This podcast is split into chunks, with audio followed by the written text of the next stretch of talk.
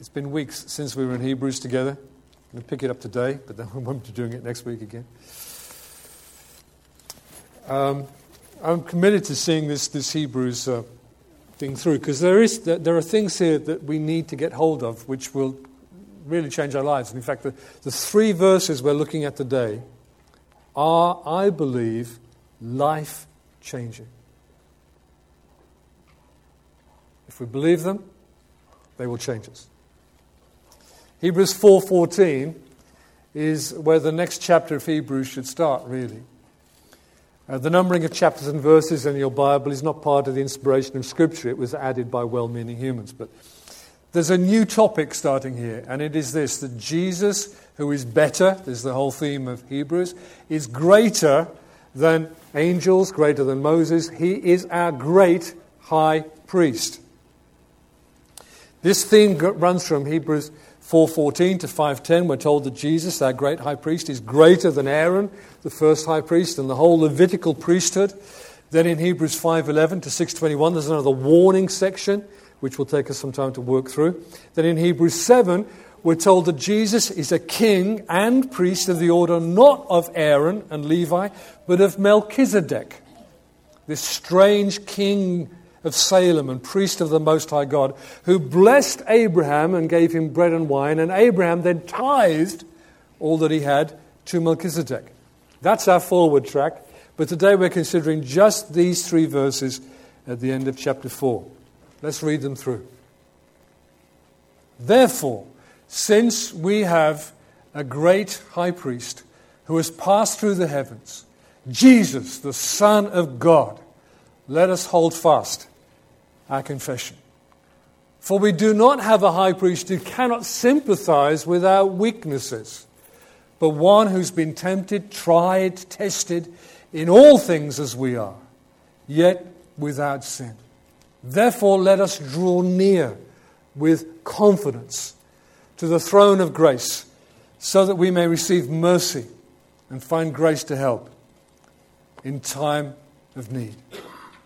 Jesus is our great high priest. Far greater and better than all before him. In fact, now that he's become our great high priest, we don't need other priests at all. That's why I reject priestly titles and offices in the Church of Christ. We have one great high priest, the Lord Jesus, and he makes every believer, male and female, priests of God. If you pick up the notes, you'll see the scriptures I've referenced there. Leadership and roles in home and family, I believe, according to Scripture, are gender differentiated. There are some uh, roles appropriate to men and roles appropriate to women. But we are all, male and female, priests of God. It's not a leadership function, it's something that is every believer's inheritance free access to God through Jesus. We have a great high priest who's passed through the heavens, Jesus, the Son of God. We have him. He's ours. This great high priest, he's ours. Not someone else's. Yeah? Not some other group of people. He's ours.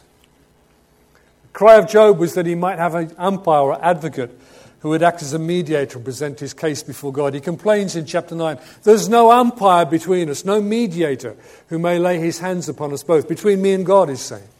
But a few chapters later, he declares with faith, Even now, my witness is on high. My advocate is on high. My witness is in. You know, I have someone. He's, he's understood something. He's had a revelation. There is someone who speaks for him. We have that advocate. We have a man in heaven to represent us, a great high priest who's passed through the heavens, Jesus, the Son of God. This is Paul writing to and, and, to Timothy, there is one God and one mediator also between God and men, the man, Christ Jesus. He's our great high priest. Stands there for us, represents us before the Father. John puts it this way when we study through 1 John My little children, I'm writing these things to you so that you may not sin. That's in a continuous sense. You may not continue in sin. If anyone sins on an occasion, we have an advocate with the Father, Jesus Christ, the righteous one. We have an advocate. We have this representative. Job said umpire and witness. Paul uses mediator. John uses the language of advocator. But the writer to the Hebrews fixes upon Jesus as being a great high priest. All of those things are speaking of the same person, Jesus, the Son of God, who now appears before the Father for us. Let's think about what a priest is and does. A priest has the task of representing the people before God, making offerings or sacrifices for them, and interceding for them in his person, his prayers, and his priestly work. That is all summed up in Jesus. That's what we're reading about today, that he is our great high priest. And we do not have a high priest who cannot sympathize with our weaknesses, but one who's been tempted in all things as we are, yet without sin. Let's put this together. Jesus, this is in kind of time order. Jesus, born of the Virgin, lived amongst us, and during 33 years of life with us, he was tested in all things that we are, yet without sin. The, the, the, the background of this is priests were examined physically. And if there was any physical fault in them, they couldn't serve. They couldn't serve. There's, there's lists in Leviticus about you know, what parts of their body had to be sound and healthy for them to serve in the tabernacle later in the temple. The sacrifices, the lambs, the, the goats that were brought were examined, and if there was any fault in them, they were damaged in any way, they could not be sacrificed. Priests and sacrifices had to be acceptable. Jesus was tested in every way that we are. How many of you know that life is testing and challenging? It's not just the, the appetites of our, of our bodies, the lusts of the flesh, that we're dealing with. We're dealing with all kinds of things. We're dealing with, uh, with, with fear, we're dealing with anxieties, we're dealing with doubts, we're dealing with all sorts of stuff. We're dealing with all the nonsense and rubbish that the world throws at us. Its values and its, its warped sexuality and all of these things. Jesus was tempted, tested in every way that we are, yet did not sin. I'm grateful to John Piper who made this illustration. You imagine yourself as a rubber band, an elastic band. And you're, you're being tested, you're being tried. There's a point at which, because you are frail, because you are weak, you will snap. But Jesus was tempted way beyond where you can possibly imagine. And did not snap. Way beyond what you can possibly think. Jesus was tested in every way that we are. You can say, was Jesus t- tempted in this way? The answer, the biblical answer, is yes, but he did not give way to it. He did not sin. Yet, because he has been tested in the same ways, he knows our weaknesses. And he sympathizes with our frailty. Jesus is not austere. He's not up above and, oh, I don't know, don't know what's going on with them. He knows us.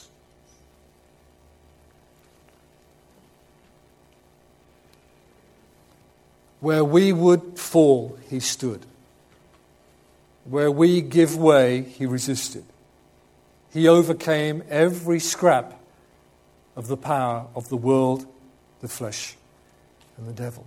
And because he was tested as priest and as sacrifice, he offered sacrifice for sin, not an animal, but his own body, his own blood.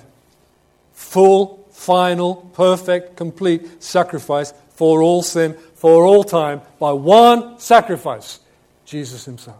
We celebrate it in bread and wine later. Then Jesus has passed through the heavens, which is to say, because in Hebrew, we think about three heavens the sky, the planets, the cosmos, and then the heaven of heavens, God's presence. Jesus is far exalted above all things. But there's more to this than physics or astronomy.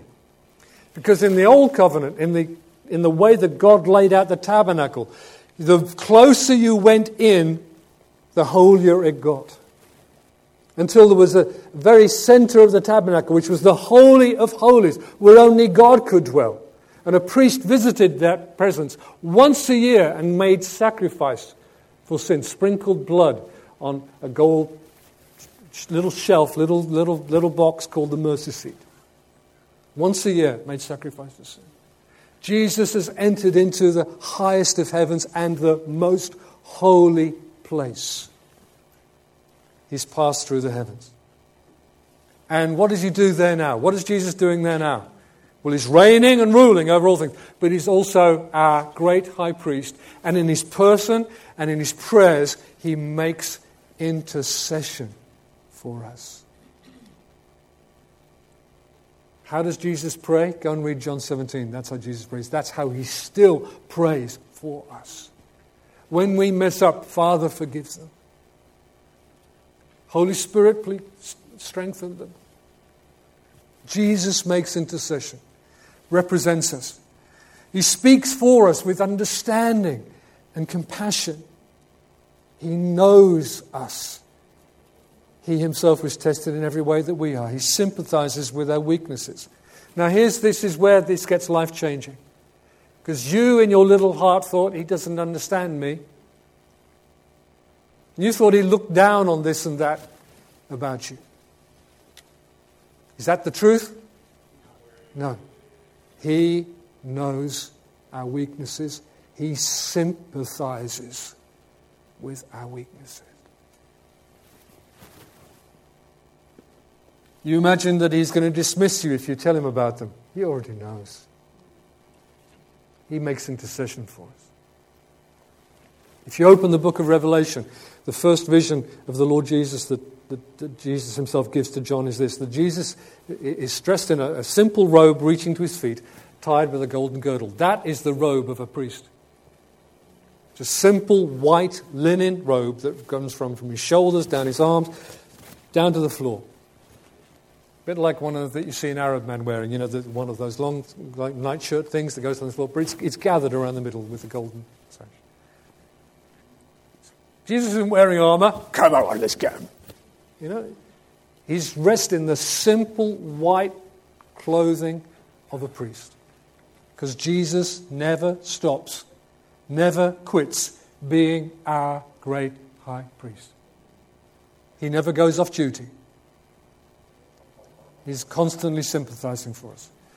Jesus is our great high priest, and every word there counts. He's our high priest. He's our great high priest. Therefore, we need to step back to verse 13 here. There are two therefores here built around this fact that Jesus is our great high priest who makes intercession, who's made sacrifice, who's our advocate, our intercessor. He represents us before the Father and he sympathizes with us in every part of life. The first, therefore, is this let us hold fast our confession. Let us hold fast our confession. The word confession points back to our conversion and to baptism to our being baptized. And then it goes on into the way we now believe and live. We're always uh, carrying on how we started. You've been baptized, yes? If you haven't, tell us. We're going to do it. We've got a, we've got a pool hidden inside that table there. Well, it is when we put water in it. If you've never been baptized by immersion in water, we want to do that. Why? Because that's how you really get started as a Christian. It's how you make your confession. Paul wrote to Timothy, You made a good confession before many witnesses. When did Timothy do that? The answer almost certainly is when he was baptized. He made a good confession before many witnesses that he was now a believer in Jesus and giving himself to love and to serve Master Jesus. He made a good confession. We made a vow when we were baptized. Not just the little words that we get you to recite back, but the very act of baptism is you vow to love and serve Jesus Christ, to obey Him. You make a confession. It's the same word in Greek confession and vow. It's the same word. You made a vow. Keep hold of your confession. Stand firm with your vow. In fact, the Bible says God is not really not in, at all impressed when we break our vows to Him. You said you're going to do it? Come on. Do it. How? We'll get to that in a minute. We go on just as we started, repenting of sin, trusting Jesus, obeying Him, calling on His name. It, we carry on the same. We keep naming His name in this world. We keep praying to Him. We keep trusting Him. We keep obeying Him. Don't deny Him. Don't step back from your confession, your vow. Hold very tightly. That takes me back to when I was a kid and the bus conductors used to say, Hold very tight now. Hold tight to Jesus. Hold tight to your confession of Jesus. In fact, you probably need to keep saying it more often. It's very good for you, for you, to confess that you're a Christian to people, to talk about the fact that you love and serve the Lord Jesus. It's good for you to do that. It Could be good for them. It's a seed that's planted. Maybe God will bring that to fruit. But it's actually good for you to bear witness as a Christian. Yeah? The second, therefore, is this Therefore, let us draw near with confidence or boldness. Let us draw near with boldness. Now, I know that they still play it on TV, so many of us will remember the early editions of Star Trek, where they mangled the English language by saying, To boldly go where no man has gone before. Ignoring the bad grammar there, that's exactly what this Bible verse is telling us to do to boldly enter into the presence of God and to receive mercy and grace. It doesn't even say ask for it. That's kind of implied, but to actually receive mercy and grace in time of need and to come boldly, confidently. Let me give you an illustration of someone, someone asked boldly, confidently. Dad, can I have an ice cream? Right? Is that bold? Is that confident? They're, they're, almost, they're almost depending on the fact that, that, that their dad's going to be kind and not say no. Yeah? They, are kind of, you know, they're risking, they're rolling the dice, they're risking it. Dad isn't going to say no, is he? We're going to get an ice cream. Come boldly to the throne of grace not wimpishly, not doubtingly, not diffidently. I could keep going here with the thesaurus, but never mind. Boldly, confidently. That we're going to be accepted, we're going to be helped, heard, we're going to be helped. Why? Because we're important? Some preachers would say, because we're God's kids and we're. No, because Jesus has made us completely acceptable. It's Paul writing to the Ephesians. Through him, through Jesus, we both have our access in one spirit to the Father. And then he says in chapter 3, in whom we have boldness and confident access through faith in him. It's the same words. It's one of the reasons I think that although the Greek of Hebrews is probably not Paul's Greek, it's Paul's sermon written by Luke into Greek. Because this is Paul's thinking. We have boldness and confident access, just like a kid demanding an ice cream to the Father. We come and ask of Him. Do you know, if we're doubting and diffident and distrustful and whatever else I could put in there, we're actually dishonoring the Lord because Jesus has made access for us to be bold. He's made us fully acceptable. He promises everything we need if we will ask. Here it is again later in Hebrews in chapter 10. This drawing near and also holding fast our confession. Therefore, brethren, since we have confidence to enter the holy place, what the place the priest went once a year, kind of in fear of death? Yes! How on earth do we do that? By the blood of Jesus. By a new and living way which he inaugurated us through the veil, that is his flesh. And since we have a great priest over the house of God, let us draw near with a sincere heart, in full assurance of faith, no doubts. Having our hearts sprinkled clean from an evil conscience and our bodies washed with pure water. But then he goes on and says, Let us hold fast the confession of our hope without wavering. I, I believe God will help us. Keep on believing. For he who promised is faithful. And let us consider how to stimulate. The word there is hard, tough, and that's provoke, which means, you know, when someone provokes you, they stick a finger in your ribcage how to provoke one another to love and good deeds, not forsaking our own assembling together, as is the habit of some, but encouraging one another, all the more as you see the day drawing near. We'd, let us hold fast our confession. Let us draw near with confidence, with boldness, to the extent that it looks almost like we're over the top. Almost presuming. But it isn't because of something in us, it's because Jesus has paid the price, has made us acceptable, and tells us to do this. We're coming to the throne of grace.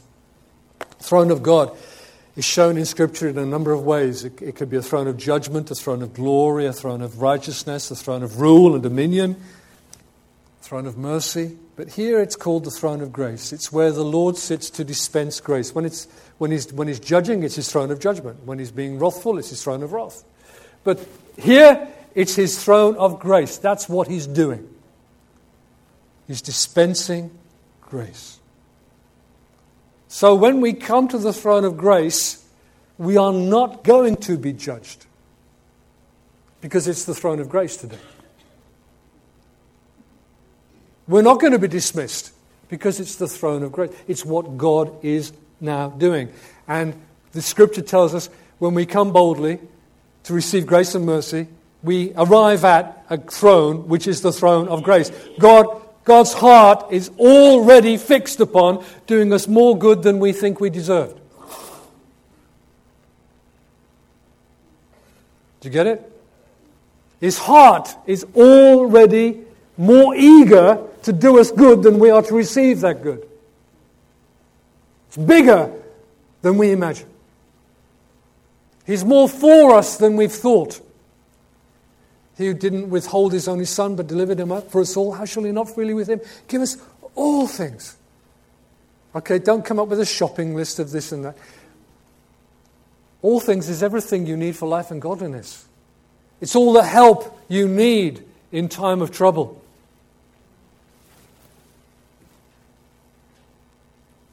Do you know what? When we come boldly, we're not even pleading our case. Jesus is doing that. We're not defending ourselves. Jesus is doing that. I have an advocate. I have a witness. I've got a barrister on my case.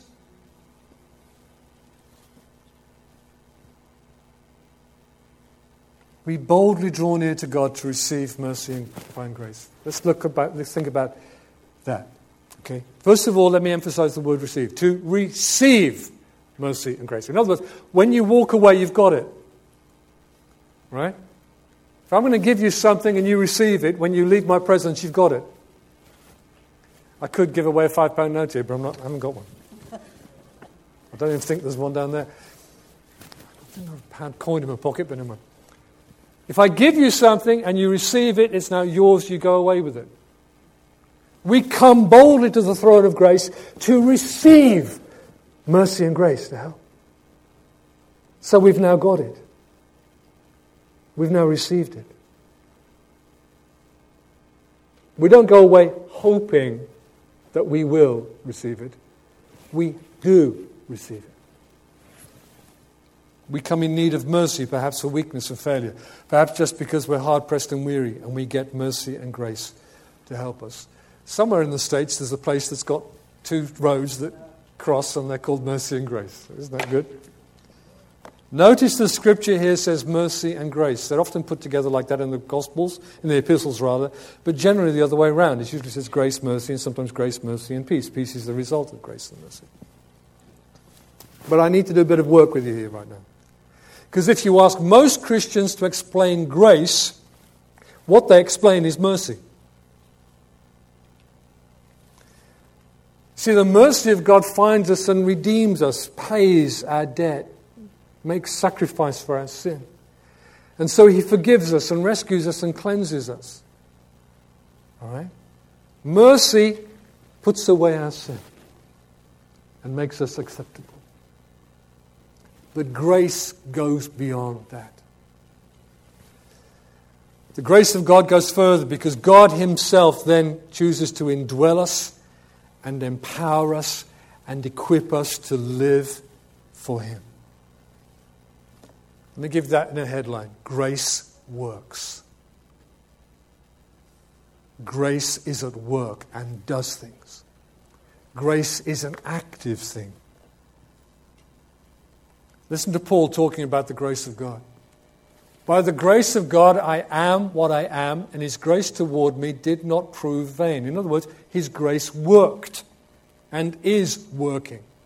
I worked even more than all of them, he's comparing himself to other apostles. Yet not I, but the grace of God with me. God's grace working in me makes me work hard. You got it? Grace works. Grace is not just picking you up when you've got it wrong. Grace enables you, empowers you to do it well, to get it right, to live uprightly, godly, to overcome sin, to say no to the world, the flesh, and the devil. Grace does that. It's God's empowering presence. Now, do you understand me when I say when most people think they're talking about grace, they're talking about mercy? And the problem is this that the picture of forgiveness and the picture of what Jesus done on the cross for us has been wrapped up for too long in the traditions of many of the churches, particularly perhaps the more traditional churches and especially the Catholic Church, which is like you're a sinner, you're a failure, you're not going to get any better, but just keep confessing it and you keep getting forgiven. Right? That, that, that's, a, that's a kind of bit of the gospel. It's the gospel of mercy. God will keep forgiving you. Like one Frenchman said, the good God will forgive me my sins. That's his job.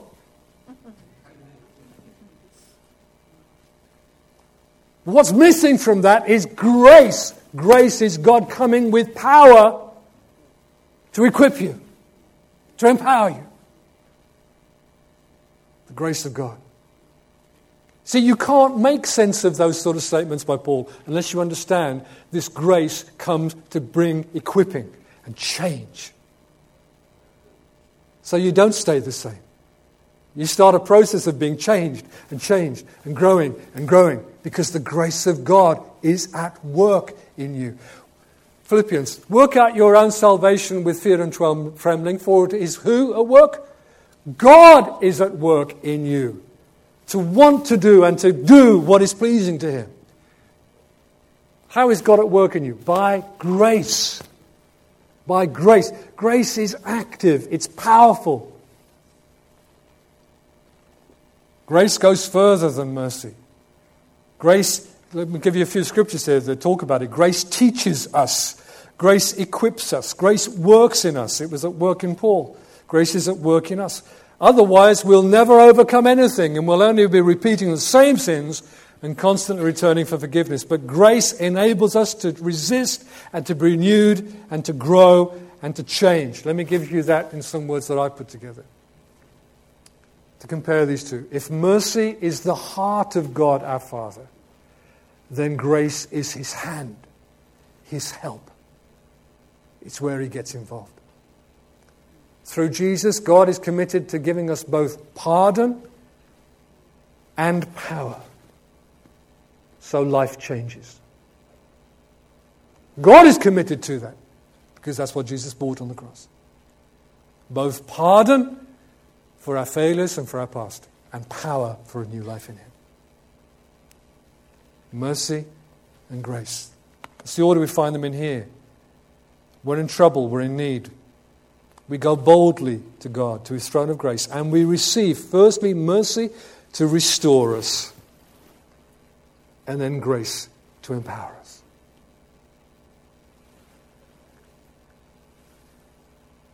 When do we do this?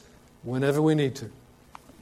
To help in time of need. I like that word help. I picked it up from the Psalm 33 this morning. See, Jesus, God, provides more than a sympathetic hearing, He really is our helper. He stretches out His hand as well as His heart. God is committed to being our helper.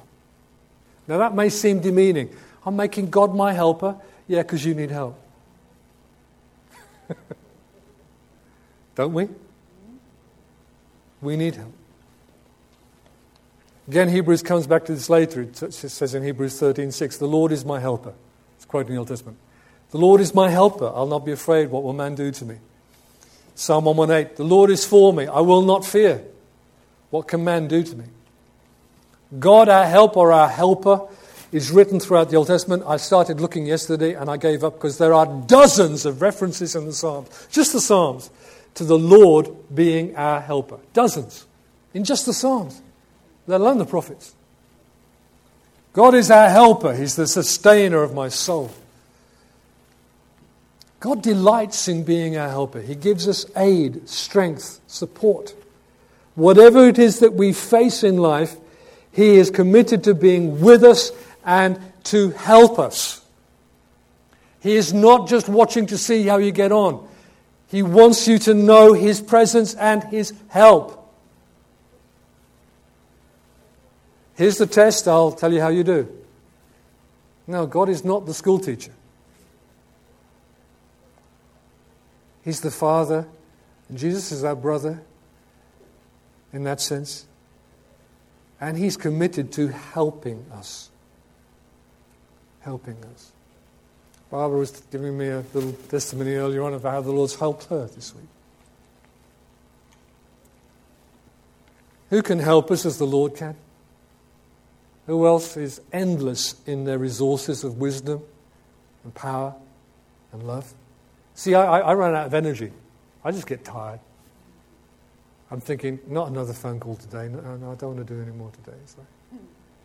God never runs out of kindness, of power, of wisdom, of focus. He's totally committed to our good, to being our helper. The Lord is our helper when we're in trial or in suffering, or when suffering includes being ill. He's our helper when we're facing temptation, in the narrower sense we tend to use nowadays, of where we're being, we're being pushed towards sin. And we know we are, and we're, kind of struggling. He is our helper. You know, it isn't just when you become a Christian this is true. When you call upon the name of the Lord, He will what? Save you. So when the temptation of sin is hitting you hard, you just, all you got to do is, Lord Jesus, save me. I'm going to sink here if you don't grab hold of me, Lord Jesus. Right? Has not to be what we do at that moment in time. But He's committed to that. The Lord is our helper. When we have failed in sin, He's our helper. When we're hurt, disappointed, or offended, the Lord is our helper. when we need wisdom, courage, strength. Who are you going to call? The Lord is not Ghostbusters, don't go. The Lord is our helper. But these scriptures come in Hebrews always with warnings, and there's an implied warning in this. See to it. See to it. There's a series of see to it instructions in Hebrews. There's a couple in other bits of Paul's epistles as well, so I'll make a connection there too. In Hebrews 12:15, Scripture clearly warns us that the failure to draw near to God and get the grace to meet our need does not just leave us without help, it can lead us to growing a root of bitterness, which will cause many to be troubled. See to it that non, no one comes short of the grace of God, misses getting hold of grace. Simple as that. That no one misses getting hold of the grace that they need and that is freely available to them through Jesus. Because when they miss getting the grace they need, a root of bitterness can grow. And it causes trouble. And by it many are defiled. That, my friends, is a dandelion. In case you haven't seen one for a while. When I was a boy, I helped my dad gardening and so on, and we had a, a weed in our borders which was called horsetail. I, I did photos of that, it's a nasty thing. The thing about horsetail is this no matter how much you pull it out, there's still roots there, it'll grow. As long as there's any bit left in the soil, it will grow. Do you know what the, why I make that comparison to us? Wherever we are hurt or offended or disappointed in life, We need to be healed. We need to find grace to help. Otherwise, we're nurturing a dangerous weed which will cause trouble and affect others. Don't be deceived. What you don't get help for, but rather harbor and hide, will have a damaging effect. Choosing to nurse your hurts is like putting baby bio on your dandelions. Oh, look, lovely dandelion, dear. Let's put some plant feed on it. Nursing your hurts is as daft as that. Get grace.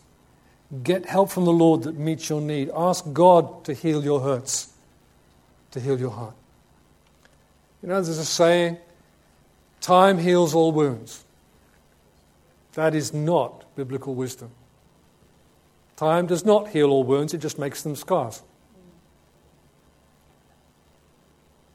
The grace and mercy of God heals all wounds.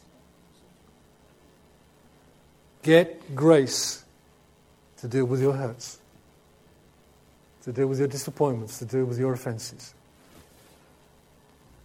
To fail to receive mercy and grace is like choosing to live your life holding your breath and refusing water and food. I, that looks like me. That's not just foolish, it's potentially fatal. to not get grace for your hurts and your wounds is not just silly, it's potentially fatal. We're commanded to see to it, to get grace. We're being disobedient if we don't. And if only my missing the grace of God was only a personal issue, but it, it isn't, it affects others. Root of bitterness in my heart will affect others. Don't miss the language of Scripture here. This is addressed to us together. We must see to this together. We need to be praying for one another and encouraging one another and stirring one another to keep getting grace. Mercy and grace to help in time of trouble. Remember what we saw in 1 John? If anyone sees his brother committing a sin not leading to death, he will ask. And God will for him give life to those who commit sin not leading to death. You know, that's, that's me taking my friend to God and saying, Lord Jesus, brother so and so needs grace. Please help him. He's struggling. He's missing it. He's, he's, making a mess of things. I'm praying for him, Lord. Yeah? Not, oh, well, look at him. well, I didn't think he'd come to any good. I'm praying for him that God will give him life. Why? Because getting grace absolutely matters for every single one of us. And I need to be as passionate that my friends are not missing the mercy and grace of God as I'm getting it for myself. Equally passionate that my friends are laying hold of all that is theirs in Jesus, all the help they need to get through life. You see, I don't want to depress you, but trouble will come. Trouble will come. Every day, in various circumstances, we face times of need. Some trouble we start for ourselves, some just arrives. Job said this For affliction does not come from the dust, nor does trouble sprout from the ground. For man is born for trouble like sparks fly upward. Scripture says, Don't consider it some strange thing that you come into times of testing and trouble. For every one of us, there are moments and events for which we need the help of the Lord and the grace of the Lord. And the danger is at that moment when we're under pressure, when trouble arrives, we turn inwards and look to see what we've got. And like old Mother Hubbard, the cupboard is bare. we never have the resources in ourselves. Get used to it, folks. You will never look in there and find all you need. It isn't. It's not there. It comes from the Lord. He calls it salvation. Right today, here today, we're calling it mercy and grace. We don't have the resources. We turn to the Lord, and when we do so, we do it how? Boldly. And we ask and we receive from Him mercy and grace to help us in our time of need. That's the deal. Sounds a good deal to me. I don't know why we think there's a better, better plan than that. We're not alone. He's our helper. Help is not withheld, it's freely available through Jesus. Come and boldly ask and receive. Let me use this picture for some of us today. Imagine you're driving down a rough road. I don't know if you can see there's deep ruts there and deep sides to that track. You're driving down a rough road, the momentum of the descent's carrying you, the wheel ruts are deep. But you don't actually want to go down that way. But it's really hard to steer out. See, this is not about how hard you yank the wheel. You need more power. You need more traction. That is what God's grace is to us. It is His empowering presence by the Spirit. I haven't mentioned the Holy Spirit, but the Spirit is the one who communicates grace to us. It is His empowering presence that will make your hand on the steering wheel actually achieve something so you escape the downward route and you start to climb to better ground. It's His power in your hand just on the steering wheel. You're not making, the, you're not making all the energy. You're relying on His strength, on His energy. But nevertheless, you are still calling out to Him and saying, Lord, make me, help me go there. The grace of God enables, equips, empowers us. You need to know how to get grace and mercy. And it must become our custom, our habit. Hold on to faith and the confession of your hope. Confession, by the way, is not merely quoting Scripture, but making it personal. Use the Psalms and make them yours. Try these, for instance. Whenever I am in time of need, I will find grace from the Lord. Whenever I'm afraid, I will trust in the Lord. Whenever I have cares, I'll cast them upon Him who cares for me. Whenever I'm hurt, I will get mercy and grace to help me. You make it personal, you go and do it. We keep coming boldly to God to receive His mercy and His grace. And if all you think of at that moment in time is a kid asking for ice cream, good, go and do it. Just like that. Lord, I really need help right now. And when you've asked, go and act as having received it. That's, that's a kind of prophetic, faithful living in a way. Now, some of us know how to do that, but we do it in church, and we don't apply it to normal life. Here's how it works in church, you might say. Someone comes forward to be prayed for, and some of us are good at praying prophetically for people. So you're about to pray for them. You just, ask, you just in a moment say, Lord, help me here. What do I pray? And then you go with whatever words He gives to you. And the person goes, Whoa, you know, or something like that, or they cry, or, you know, you think, Oh, the Lord just touched them. All you did was you asked Him and then acted ready with whatever He gave you. Yeah? Someone asks you for some advice. They're in real trouble, and you, you're listening to them, and your heart goes, wow, where do I start? But you just, quite, again, ask the Lord in your heart. You say, Lord, please help me. What do I say? How do I help my brother, my sister? And whatever comes to you, because you haven't got any other clue, have you, really? You'll go with that and, and just, you know, you hope and you, sit, you push it forward as, I hope this helps you. And sometimes it really does, doesn't it? As you sympathize with your brother or sister and you offer them a little word of encouragement, you remember a Scripture. Listen, we've just got to learn to live like that all the time, not just doing church stuff. Ask, believe you've received His help, go and do it. Go and do it. Ask Him for wisdom. Pick up the phone, make the phone call you've been dreading for three days. Ask Him for help. Believe that He is going to help you, walk in and talk to the boss. Yeah? Real life. I'm not saying praying for one another isn't real life. You understand I'm making. I don't want Christianity to be something that only happens at, you know, between 10 o'clock and 12 o'clock on a Sunday morning. You're the same person the rest of the week, and you need God to be your helper the rest of the week. And I'm telling you, this is how we do it, folks. You ask, you believe you've received something from Him, and then you act accordingly. You won't know you've got it until you need it.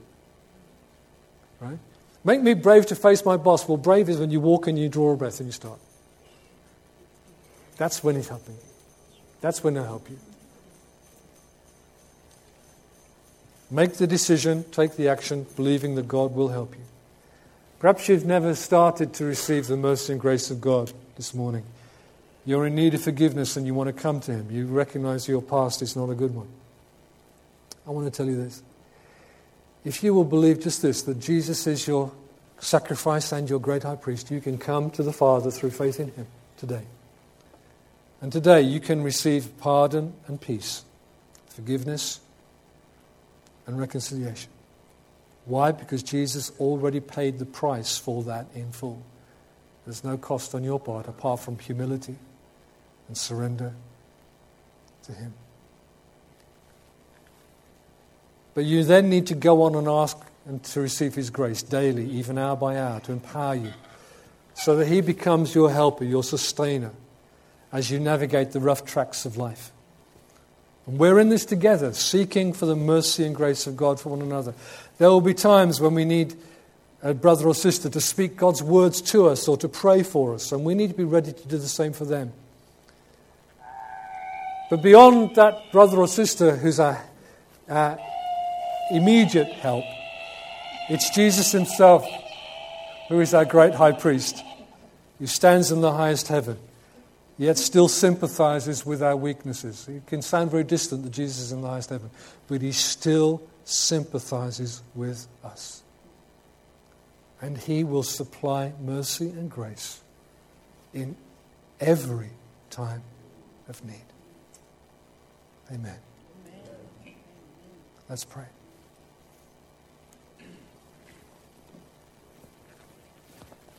We receive your word this morning, Lord. It comes to us like a, like a, a, a gale, a great wind sometimes. It blows the cobwebs away. It blows the,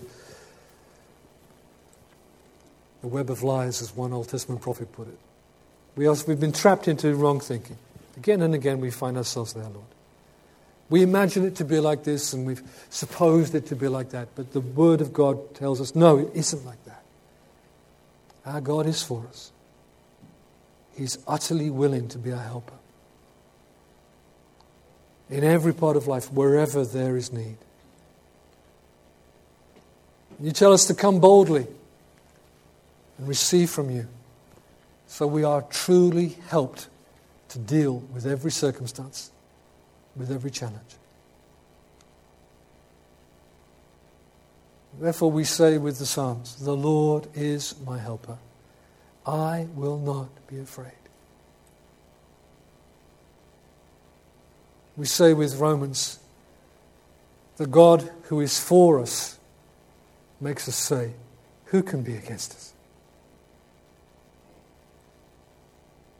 We thank you, our eternal God, that you are not ashamed. You do not disdain to be called our helper, the one who stands with us and strengthens us and supplies us. We pray that we may not lose sight of that truth as we go from a Sunday into a Monday and as the, the, the, grinding pressure of life pushes us down tracks we don't want to be on. But we keep coming to you and calling to you and receiving from you. Every time, every moment, every need. We thank you that all of this is ours not because we say it is, but because Jesus has paid for it to be so. Every good gift comes from the Father through the blood, the sacrifice of Jesus. Lord Jesus, you in your person and in your prayers are still our great high priest, sympathizing, making intercession. Oh, we bless you and thank you, Lord. Amen.